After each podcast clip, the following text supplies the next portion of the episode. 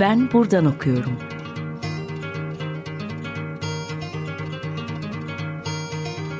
Edebiyat ve başka şeyler.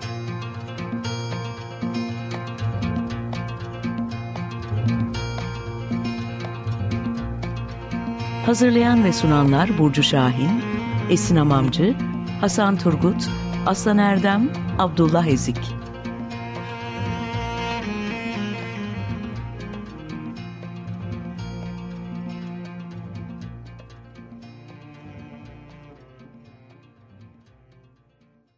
Merhaba, 95.0 Açık Radyo'da Ben Buradan Okuyorum programındasınız. Ben Burcu Şahin. Bugün konuğum Sevcan Tiftik ile beraberiz. Hoş geldin Sevcan.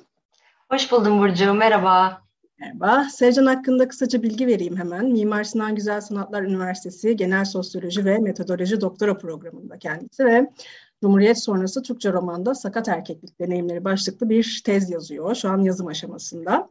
Akademik ilgi alanları başta beden, sakatlık ve queer olmak üzere incelemelerinde çağdaş Türkçe edebiyata ve eleştirel e, erkeklikler, LGBTİ artı toplumsal cinsiyet çalışmalarına odaklanıyor. E, SPOD'un koordinatörü, Kadın Yazısı Festivali ekibinde yer alıyor ve Girne Üniversitesi'nde dersler veriyor şu an. Bugün biz e, Sevcan ile daha önceki çalışma alanlarına da göz kırpan ama bir yandan da çok yeni bir e, konuda diyebileceğimiz belki yanlış değildir umarım sakatlık hakkında konuşacağız. Cumhuriyet sonrası Türkçe romanda sakat erkekler başlıklı doktora tezinden hareketle konuşacağız elbette. Tezinde Türkçe romanda erkeklerin dönüşümünde, erkekliklerin pardon dönüşümünde sakatlığın neye tekabül ettiği sorusundan yola çıkıyor Sevcan. Ben bu başlığı ilk duyduğumda bedenden ziyade sakatlığın daha çok erkekliğin kriz anlarına atıf yapan bir kavram olarak kullanıldığını düşünmüştüm ve beni açıkçası çok da heyecanlandırmıştı. Ee, ama bu konuya bir şekilde bedenin deformasyonundan hareketle zaten geliniyor e, çalışmada. Bedensel deformasyonların sakatlıkların erkeklikler alanında nasıl deneyimlendiği ve bunun edebiyatı nasıl yansıdığına bakıyor. Şimdi lafı çok da e, uzatmadan sorularıma geçelim. Öncelikle dinleyicilerimiz için bazı kavramların anlamlarını konuşarak başlayalım diyorum. Sakat ne demek? Neden özellikle e, bu kelime tercih ediliyor? Engel ya da özür kelimelerini neden kullanmıyorsun? Özellikle bir süredir de oturtulmaya çalışılan bir kelime olan engelli neyin temsili olarak var ve neden reddediliyor? Ee, teşekkürler Burcu öncelikle e, tezimi de tanıttığın için şu an yazım aşamasında olduğumu da belirttiğinden dolayı. E, ya bu çalışmada temel terim olarak engellik ve özürlülük ifadelerini bilinçli bir tercih e, bilinçli bir tercih olarak kullanmıyorum. Yani burada sakatlığı kullanıyorum. E, şöyle örneklerle açabilirim burayı.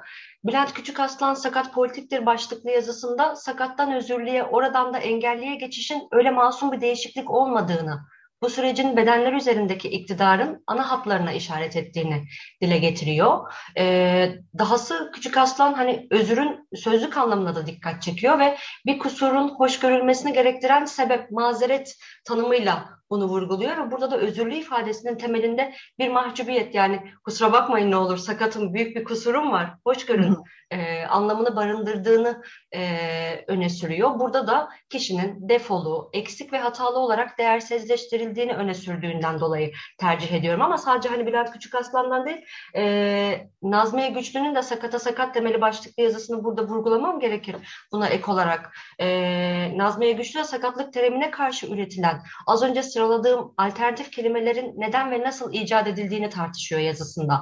E, Türkiye'de sakat sözcüğünden sonra dolaşıma giren bu ifadelerin bedenin bütünlüğünü ihlal eden kısmı, e, fazlalığını ve bedenin normlarını aşan parçalarını karşılamadığına dikkat çekiyor.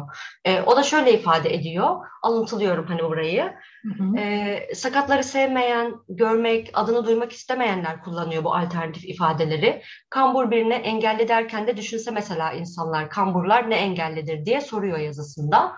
E, burada gerek güçlü gerekse küçük aslan dilin eylemselliği kapsamında acıtan ve yaralayan bir sözcüğü sakatı sahipleniyorlar.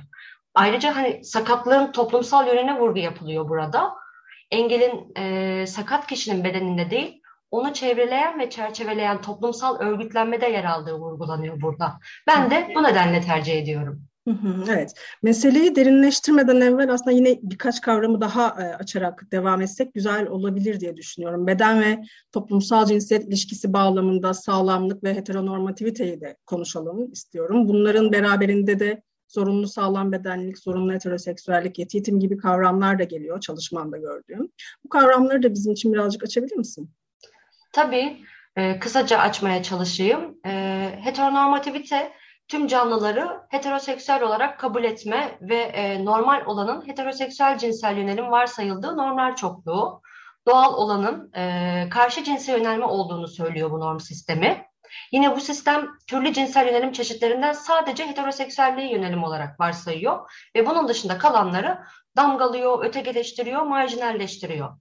Cinsel, duygusal ve arzuya dayalı ilişkilenmelerde sadece karşı cinsiyetle uyumlu olunabileceğinin kabulüyle hareket ediyor bu norm sistemi ve canlıların atanmış cinsiyet kimliklerinin karşıt olanına yönelmesine zorunlu kılıyor. Şimdi senin işaret ettiğin kavramlar arasında e, benim tezimde de faydalandığım hatta birkaç yazıda da referans gösterdiğim bir yazıya değinmek istiyorum. Robert McCrae'nin Zorunlu Sağlam Bedenlilik ve Queer Sakat Varoluş başlıklı yazısında e, McCrae, Adrian Rich'in zorunlu heteroseks zorunlu heteroseksüellik kavramsallaştırılmasından yola çıkar. E, sakatlık çalışmaları alanında da zorunlu sağlam bedenlilik kuramını kazandırıyor bu sayede. Rich'in ileri sürdüğü bu zorunluluk kişinin hangi bedenlere meşru bir şekilde potansiyel sevgili olarak yaklaşabileceği, yaklaşabileceğini ve hangilerine yaklaşamayacağını belirliyor. Ee, cinsel yönelim yalnızca arzularla ve tercihlerle ilgili değil, burada tercih tabii ki tırnak içerisinde e, söylüyorum. Aynı zamanda bedenleri de şekillendiren e, bir kavram. Zorunlu heteroseksüellik de bu noktada bedenlerin maddesel özelliklerine dayanarak cinsiyet kimliklerini atıyor. E, bu kimliklere göre rolleri belirliyor. Bu bağlamda tanımlanan bedenlerin hangisinden hangisine de yöneleceğine karar vermiş oluyor. Burada McCrory'e yeniden dönecek olursam McCrory'nin öne sürdüğü zorunlu sağlam bedenlilik de heteronormativite de beden te tesiri e, bağlantısının doğrudan bir parçası. E, nihayetinde normların belirlediği ideal ve ikili toplumsal cinsiyet kimlikleri yani kadın ve erkek e, kimlikleri sağlam bedenli ve heteroseksüel olmak üzerine kuruludur. Bu açıdan diğer tüm kimlikler doğal, sağlıklı ve normal kategori, kategorilerine girmediğinden öteki ya da e, marjinal olarak addedilirler, dışlanırlar yani. Evet, şimdi bu tanımlamaları hallettik. Ee, sayabiliriz herhalde ve meselenin edebiyatla ilişkisine de girebiliriz sanıyorum. Öncelikle tezinde hangi romanları inceliyorsun? Belki bunları bize e, söylersin ve sakatlık deneyimlerinin erkeklikler alanında nasıl var olduğunu, meselenin roman düzleminde nasıl işlendiğini de merak ediyorum. Tabii. Ee, Peyami Safa'nın 9. Harici Koğuşu'yla başlıyorum. Ee, Yakup Kadri'nin e, Yama, Yaban romanı, sonra Kemal Tahir'in Köyün Kamburu romanı, Tarık Buğra'nın Küçük Ağası, Murat Uyurkulağ'ın Har, Bir Kıyamet romanı, Süleyman Akbulut'un e, Sandalye Ben Büyüyünce Mavi Olacaktım romanı, Ahmet Coşkun'un hem Fransız Balkonu hem de Acuka romanları, Emrah Polat'ın Alocu Tilki'nin Serencamı romanıyla Turgay Yılmaz'ın Felç romanlarını inceliyorum ben tezimde. E, tematik olarak sakatlığın temel olarak mesele edildiği Cumhuriyet sonrası Türkçe romanlardaki sakat erkeklikler üzerine çalışıyorum senin de başında vurguladığın üzere. Bu çalışmayı e, içeriğinde odak olarak sakatlığın sorunsallaştırıldığı, sakatlık deneyimlerinin aktarıldığı ve e, sakat karakterleştirmelerin merkezde yer aldığı metinlerle sınırlandırıyorum. Daha çok böyle e, Cumhuriyet sonrasında da bir odaklanma e, söz konusu. O da ayrıca heyecan verici aslında. E, bedenin deformasyonundan bahsediyoruz. E, bir yandan ben çalışmana bakarken e, hastalık tabiri neden kullanılmadı acaba diye de böyle bir kafamda soru e, oluştu. Mesela çoran geldi aklıma. Onun için sağlık işte daima olumsuz bir anlamda. Hastalık ise bir faaliyet. Ya da sonta hatırlarsak işte o da hastalığı konaklama kelimesiyle anlatıyor diyordu. E, bu sırada düşünürken işte hastalıkta acaba geçicilik vurgusu baskınken sakatlıkta kalıcılık mı anlaşılıyor? Ya da senin çalışmanda işte romanlardaki erkekler bu konuda kendilerine nasıl bakıyorlar? İşte kendileri üzerine düşünenler e, sakatlıklarının geçici bir şey olmadığını fark ettiklerinde nasıl davranmaya başlıyorlar? Ee, ya sakatlık kapsamında ben öyle bir ayrıma gitmiyorum. Ee, sadece bu tezde seçtiğim metinlerdeki erkek karakterlerin sakatlıkları başlarına gelen türlü olaylara istinaden sakat kalışlarından ibaret. Ee, sağlam bedenle başladıkları e, yolculukları diyeyim sakatlık deneyimiyle devam ediyor ve kimlikleri, deneyimleri hayatlarının ana odağını oluşturuyor. Bu e, benim romanları sınırlandırma yöntemlerimden biri aslında. Diğer taraftan zorunlu sağlam bedenlilik e, doğal, ideal ve norm olduğundan bu ideali yıkan her şey karakterlerin de benliklerini yerle bir ediyor. Burada da karşımıza erkekliklerin yıkımı olarak çıkıyor bu ve e, karakterlerin bedenleri ve toplumsal cinsiyetleri ideallerine, e, sağlamcı heteronormativiteye uymuyor. Ya, bu tez için seçilen romanların hiçbirinde zorunlu sağlam bedenliliğin süreklilik ideali kesintiye uğramıyor.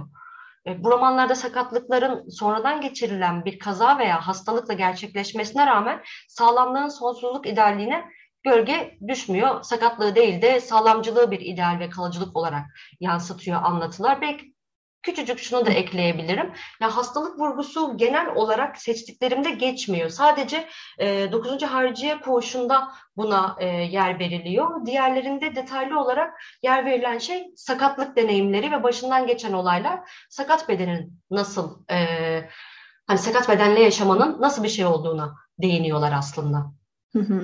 Evet, şimdi istersen sohbetimize bir şarkıyla e, ara verelim. E, senin seçiminle Sezen Aksu'dan Son Sardunyaları dinleyelim. Teşekkürler. Merhaba tekrar Açık Radyo'da Ben Buradan Okuyorum programında Sevcan Tiftik ile sohbetimize devam ediyoruz.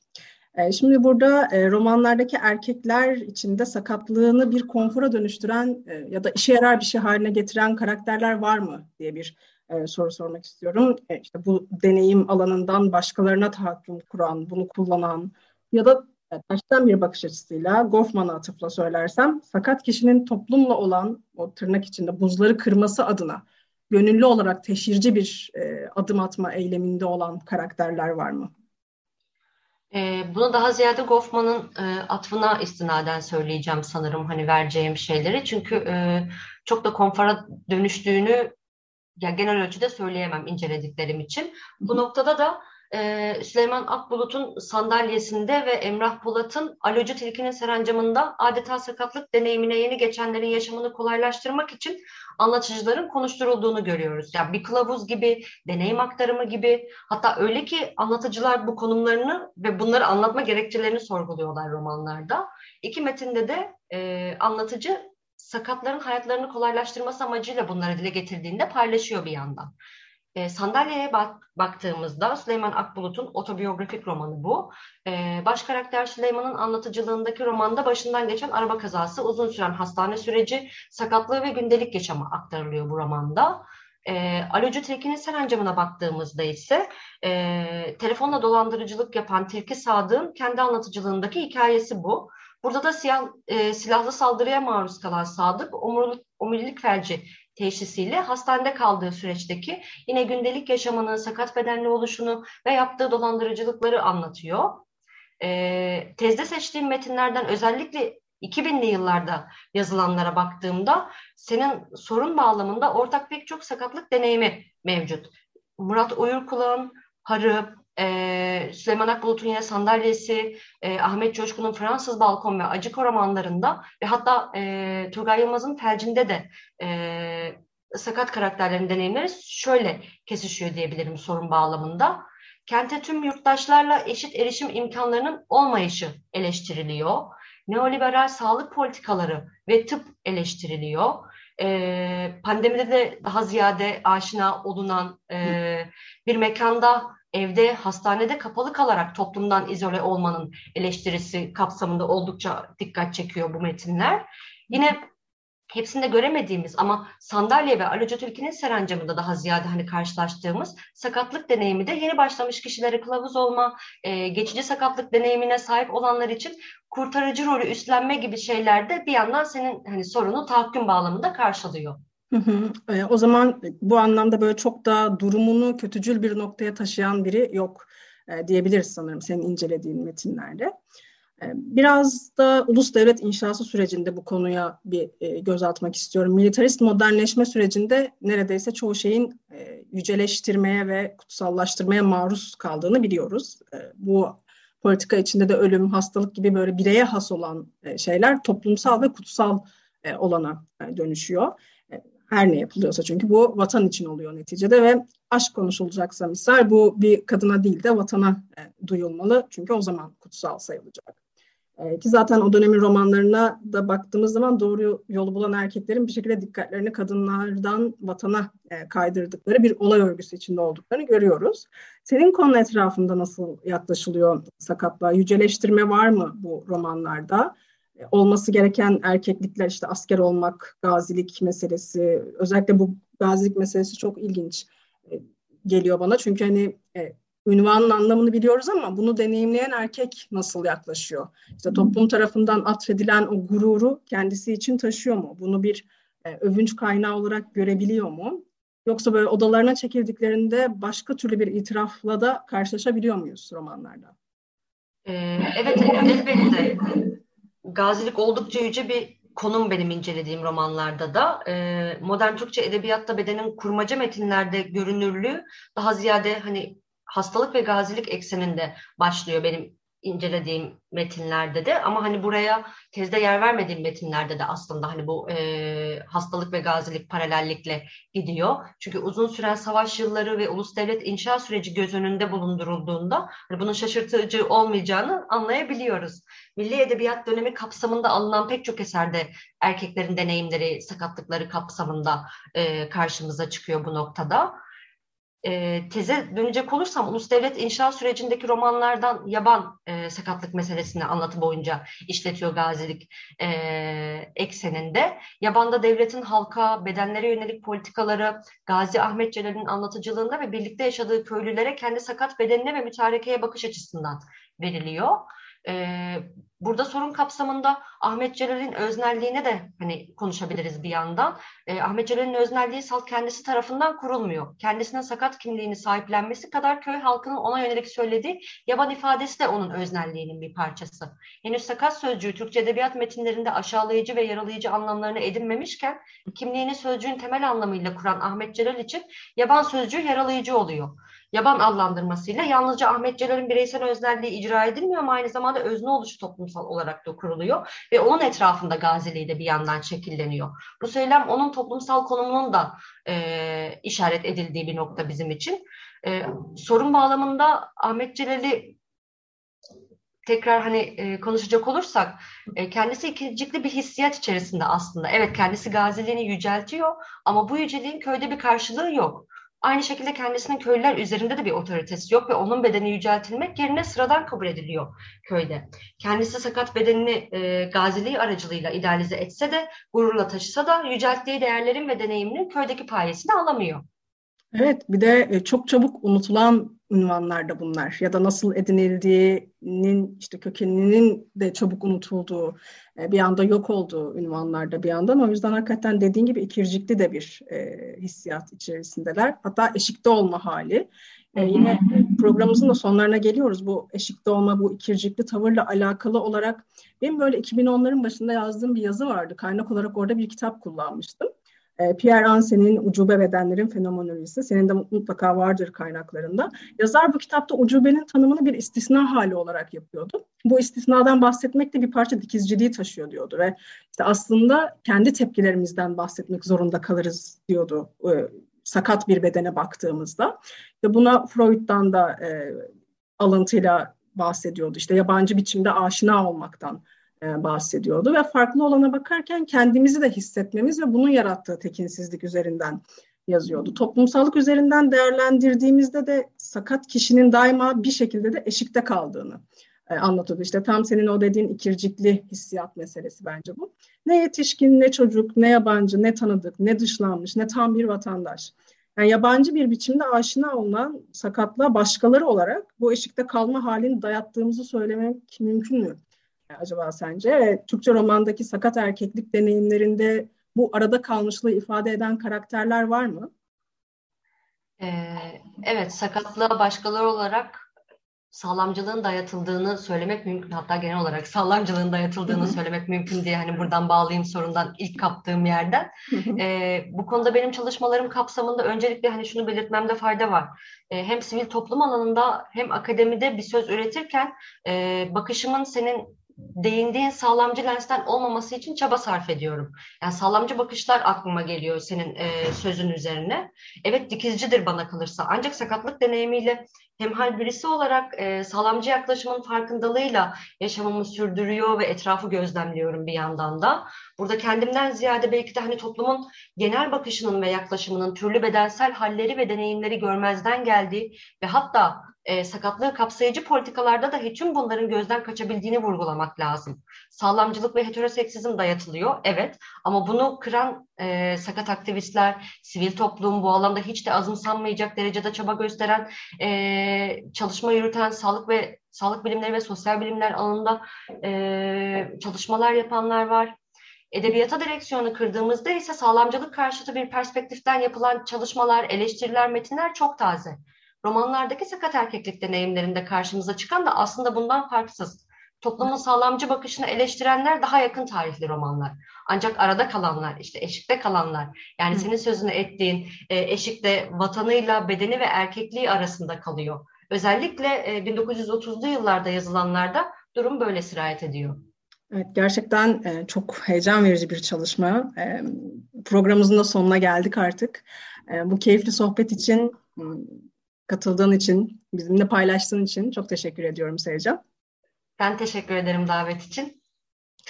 Evet, sevgili Açık Radyo dinleyicileri, Ben Buradan Okuyorum programında bugün Sevcan Tiftik ile Türkçe romanda sakat erkeklikler meselesine odaklandık. Bir sonraki programda görüşmek üzere, hoşçakalın.